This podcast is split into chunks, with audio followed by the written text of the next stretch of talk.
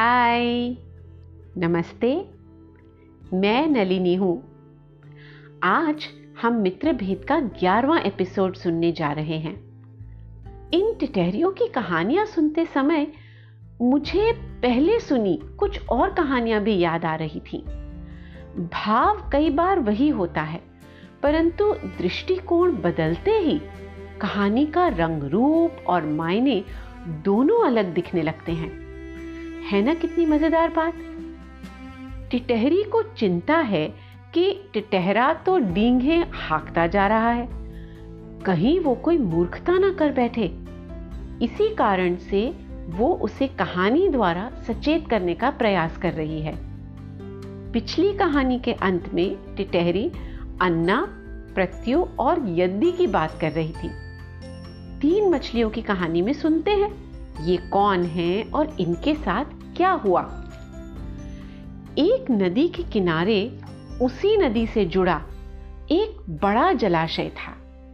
जलाशय में पानी गहरा होता है, इसलिए उसमें काई तथा मछलियों का प्रिय भोजन जलीय पौधे उगते थे। ऐसे स्थान मछलियों को बहुत रास आते हैं। उस जलाशय में नदी से बहुत सी मछलियाँ आकर रहती थी। और अंडे देने के लिए तो वो एक अति उत्तम स्थान था, क्योंकि लंबी घास व झाड़ियों द्वारा घिरे होने के कारण वो आसानी से किसी को दिखाई नहीं देता था। उसी जलाशय में तीन मछलियों का एक छोटा झुंड रहता था। उनके स्वभाव एक दूसरे से पूरी तरह भिन्न थे। अनागत विधाता, यानी अन्ना। संकट के लक्षण मिलते ही संकट से निवारण का उपाय सोचने में विश्वास रखती थी। प्रत्युत्पन्नमति, यानी प्रत्यु, अति शीघ्र सोचने की क्षमता रखती थी। संकट आने पर उसकी तीव्र बुद्धि एकदम से कोई ना कोई उपाय निकाल ही लेती थी। यद भविष्य, यानी यदि सोचती थी, जो होना है सो होकर रहेगा। भाग्य के विरुद्ध जाने से क्या लाभ? एक दिन शाम को कुछ मछुआरे नदी में मछलियाँ पकड़कर घर जा रहे थे। उनके जालों में बहुत ही कम मछलियाँ फंसी थी। अतः उनके चेहरे पर उदासी थी। तभी उन्हें झाड़ियों के ऊपर से मछली खोर पक्षियों का झुंड जाता दिखाई दिया। सबकी चोंच में मछलियाँ दबी थी। वे चौंक गए। एक मछुआरा अनुमान लगाते हुए बोला, दोस्तों, लगता है झाड़ियों के पीछे नदी से जुड़ा जलाशय है। वहीं इतनी मछलियाँ पल रही होंगी। मछुआरे पुलकित हो झाड़ियों में से होकर जलाशय के तट पर आ निकले और ललचाई नज़र से मछलियों को देखने लगे। एक मछुआरा बोला, अरे वाह! इस जलाशय में तो मछलियाँ भरी पड़ी हैं। आज तक हमें इसका पता ही नहीं चला। यहाँ तो ढेर सारी मछलियाँ मिलेंगी, दूसरा बोला। तीसरे ने कहा, अब तो शाम घिरने वाली है। कल सुबह सुबह आकर यहाँ जाल डालेंगे। इसी प्रकार मछुआरे दूसरे दिन का कार्यक्रम तय करके चले गए। तीनों मछलियों ने मछुआरों की बात सुन ली थी।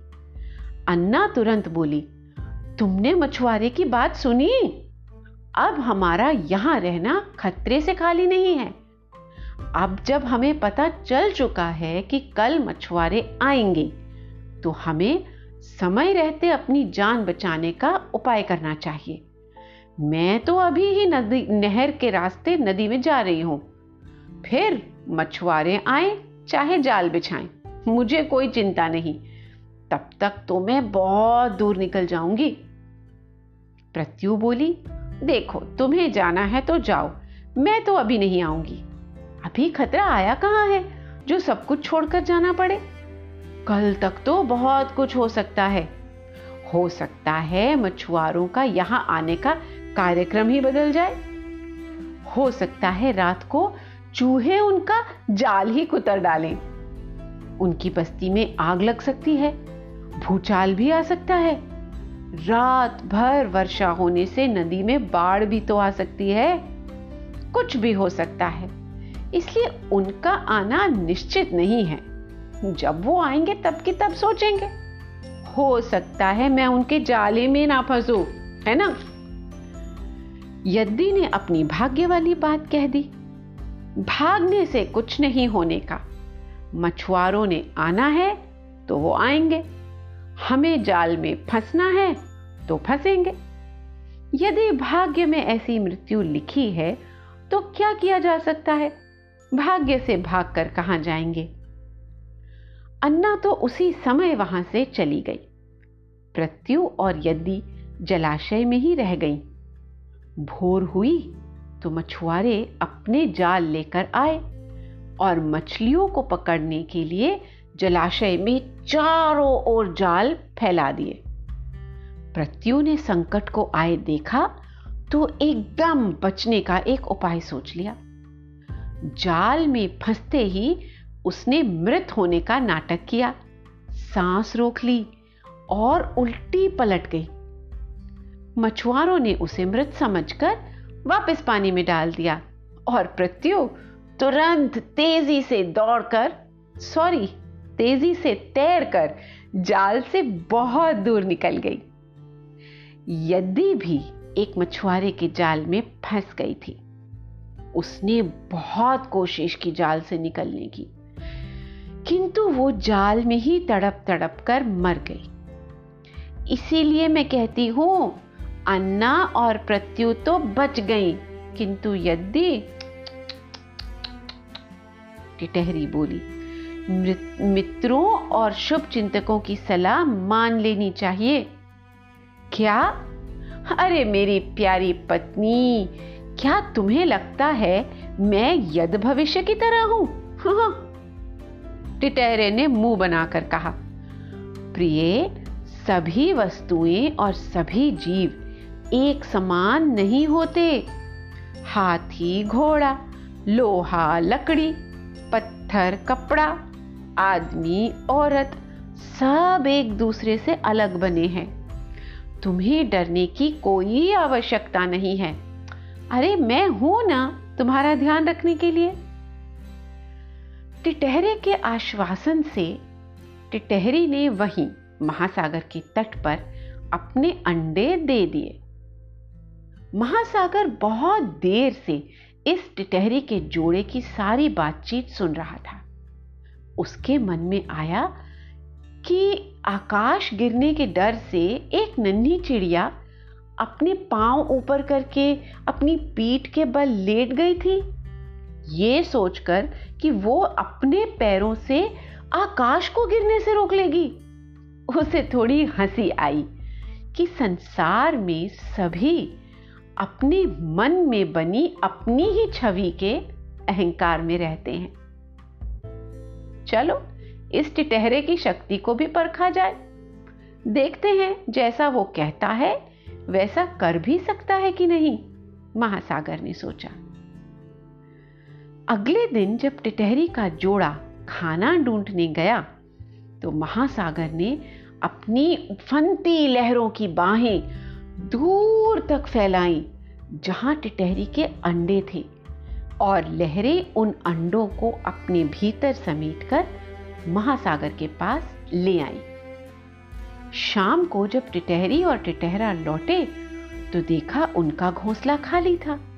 उसमें अंडे नहीं थे। टिटहरी को बहुत दुख हुआ। वो बिलख बिलख कर रोने लगी और टिटहरे को धिक्कारते हुए बोली, देखा? मुझ बदनसीब के साथ क्या हुआ? महासागर मेरे अंडे ले गया। मैं तो पहले से ही कह रही थी, हमें कहीं और घोंसला बनाना चाहिए। पर तुम यद्दी की तरह मेरी सलाह नहीं माने। मैं अपने बच्चों के बिना नहीं रह सकती। मैं अग्नि में प्रवेश कर अपने प्राण त्याग दूँगी। मैंने निश्चय कर लिया है।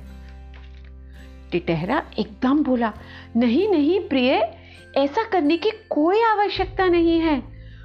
तुम मेरी ताकत पहचानती नहीं हो। देखो, मैं कैसे इस अहंकारी महासागर को खाली कर देता हूँ।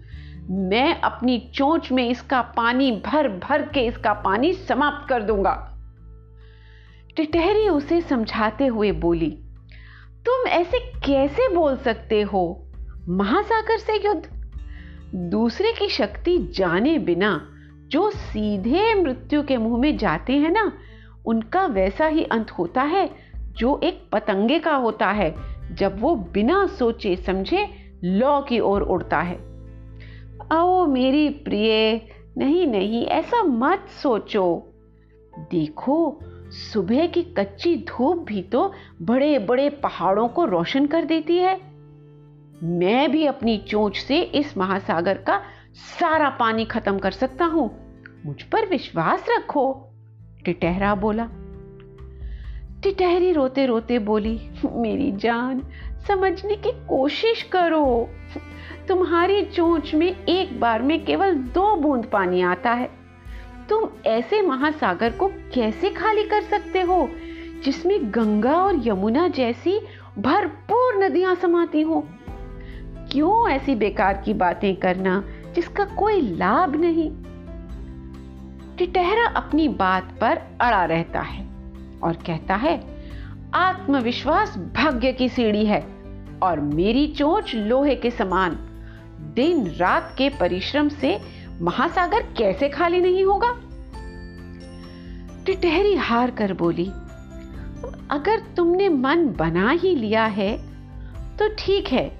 लेकिन अच्छा होगा अगर अन्य पक्षियों को भी मदद के लिए बुला लो। कहते हैं ना, एक उंगली अकेली कुछ नहीं कर सकती, परंतु पाँचों मिल जाएँ तो क्या कुछ नहीं कर सकती? सूखी घास का एक दिन का किसी काम का नहीं, परंतु जब अनेक तिनकों से रस्सी बन जाती है तो एक हाथी को भी बाँध सकती है। पता है ना एक गौरैया, मधुमक्खी कटफोड़वा और मेंढक ने भी मिलकर एक बड़े हाथी को पछाड़ दिया था। क्या? क्या यह संभव है? टिटहरे ने पूछा और टिटहरी ने उसे गौरैया और हाथी की कहानी सुनाई। किसी घने जंगल में एक गौरैया अपने पति के साथ एक सुखी जीवन बिता रही थी। कुछ समय बाद गौरैया ने घोंसले में अंडे दिए। वे दोनों बेसब्री से अंडों में से अपने चूजों के निकलने की प्रतीक्षा कर रहे थे। एक दिन एक जंगली युवा हाथी पूरी मदमस्ती में वहाँ से गुजरा।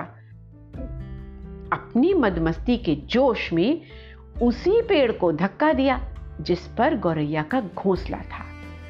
और अपनी सूंड उठाकर जिस डाल को उसने खींचा, वो वही डाल थी जिस पर घोंसला था। डाल पेड़ से टूटकर नीचे गिरी और उसी के साथ गौरैया का घोंसला और उसमें रखे अंडे। सब टूट गया। बेचारी गौरैया छाती पीट पीट कर रोने लगी।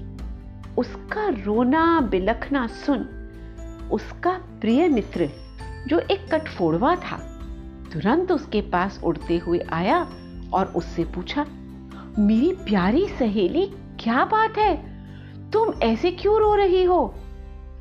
गौरैया ने रोते रोते सारी बात कटफोड़वे को बता दी और ये भी कहा, इस मदमस्त हाथी ने अपने जोश में मेरा घर और मेरे बच्चे मुझसे छीन लिए हैं। यदि तुम मेरे सच्चे मित्र हो ना तो मेरी मदद करो और कोई ऐसी योजना बनाओ जिससे इस हाथी को इसकी करने की सजा मिले। कठफोड़वा एकदम बोला, तुमने बिल्कुल सही कहा। अब देखो मैं कैसी योजना बनाता हूँ। एक मधुमक्खी मेरी बहुत अच्छी सहेली है। उसका नाम वीणा रव है। बहुत ही मीठा गाती है। मैं उसे लेकर आता हूँ।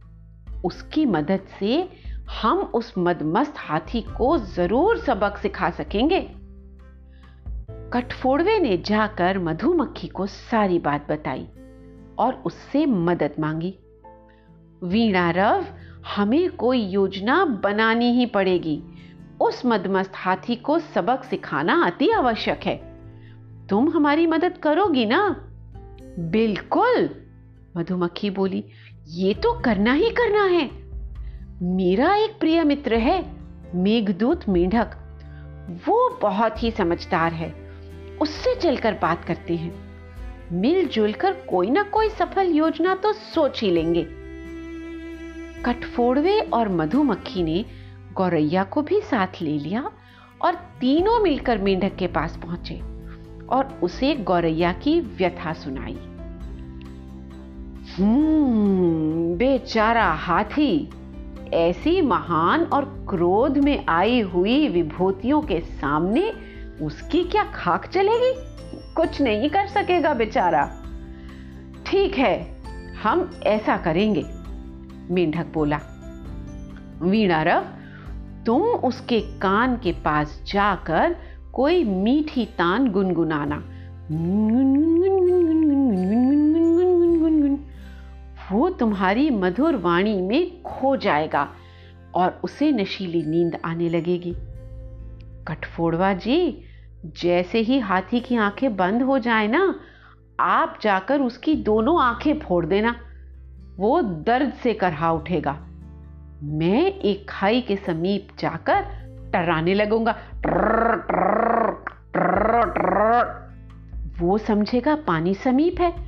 और आवाज़ की दिशा में दौड़ा आएगा और खाई में गिरकर अपना अंत पा ही लेगा। सारी योजना सही प्रकार से अमल में लाई गई और हाथी हाथी पंच महाभूतों को समर्पित हो गया। इसीलिए कह रही हूँ, मित्रों को साथ लो तो काम आसान हो जाएगा, टिटहरी बोली। तुम ठीक कहती हो मैं अभी जाकर सभी पक्षियों से बात करता हूँ और उनकी मदद से हम इस महासागर को तो सुखा ही देंगे, टिटहरा बोला। टिटहरे ने सभी पक्षियों की सभा बुलाई और उन सबको अपनी कहानी और महासागर से बदले की बात की। सभी पक्षियों ने संवेदना जताई और अपने पंखों से महासागर की लहरों को मारने की कोशिश भी की। उन्होंने अपनी चोंच में पानी भर भर कर महासागर को खाली करने की कोशिश भी की। किंतु जल्द ही उन्हें समझ आ गया कि महासागर को खाली करना या उससे युद्ध करना इतना आसान काम नहीं है। एक समझदार पक्षी ने कहा देखो, ये काम तो असंभव लगता है। इस प्रकार हम महासागर को खाली नहीं कर सकते। मेरे पास एक और सुझाव है। एक बड़ा बुज़ुर्ग और समझदार कलहंस है, जो बरगद वाले तालाब के समीप रहता है। वही है जो हमें सही रास्ता दिखाएगा। उससे बात करते हैं। कथा अनुसार इसी के सुझाव से जंगली कलहंसों का पूरा झुंड शिकारी के चंगुल से बच पाया था। बड़े बड़े बूढ़ों के पास अनुभव और बुद्धिमत्ता दोनों का भंडार तो होता ही है, और ऐसे ही वो हमारी भी सहायता कर सकता है। सारे पक्षी एक स्वर में बोले कल हंसों के साथ क्या हुआ? और उस समझदार पक्षी ने कलहंस और शिकारी की कहानी शुरू की। अब टिटहरी, टिटहरे की बात मान गई है कि महासागर को सबक सिखाना आवश्यक है। और टिटहरा भी टिटहरी की बात से सहमत है कि अन्य पक्षियों की मदद लेने में समझदारी है। अब जब सारे पक्षी एकजुट हो गए हैं तो उनको ये तो समझ आ गया कि वो कितना ही प्रयत्न क्यों ना कर ले। महासागर को सुखाना आसान काम नहीं।